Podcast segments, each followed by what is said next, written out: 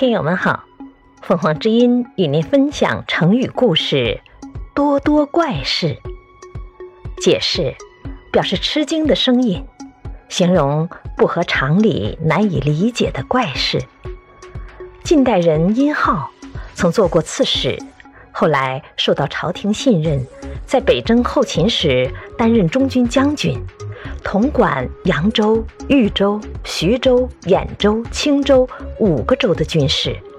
殷浩虽有学问，但不善打仗，结果北征失利，被撤职流放到信安，也就是今浙江衢县。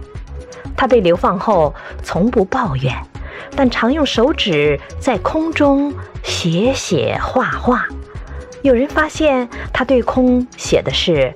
多多怪事几个字，原来殷浩是借此抒发内心的不满和烦闷。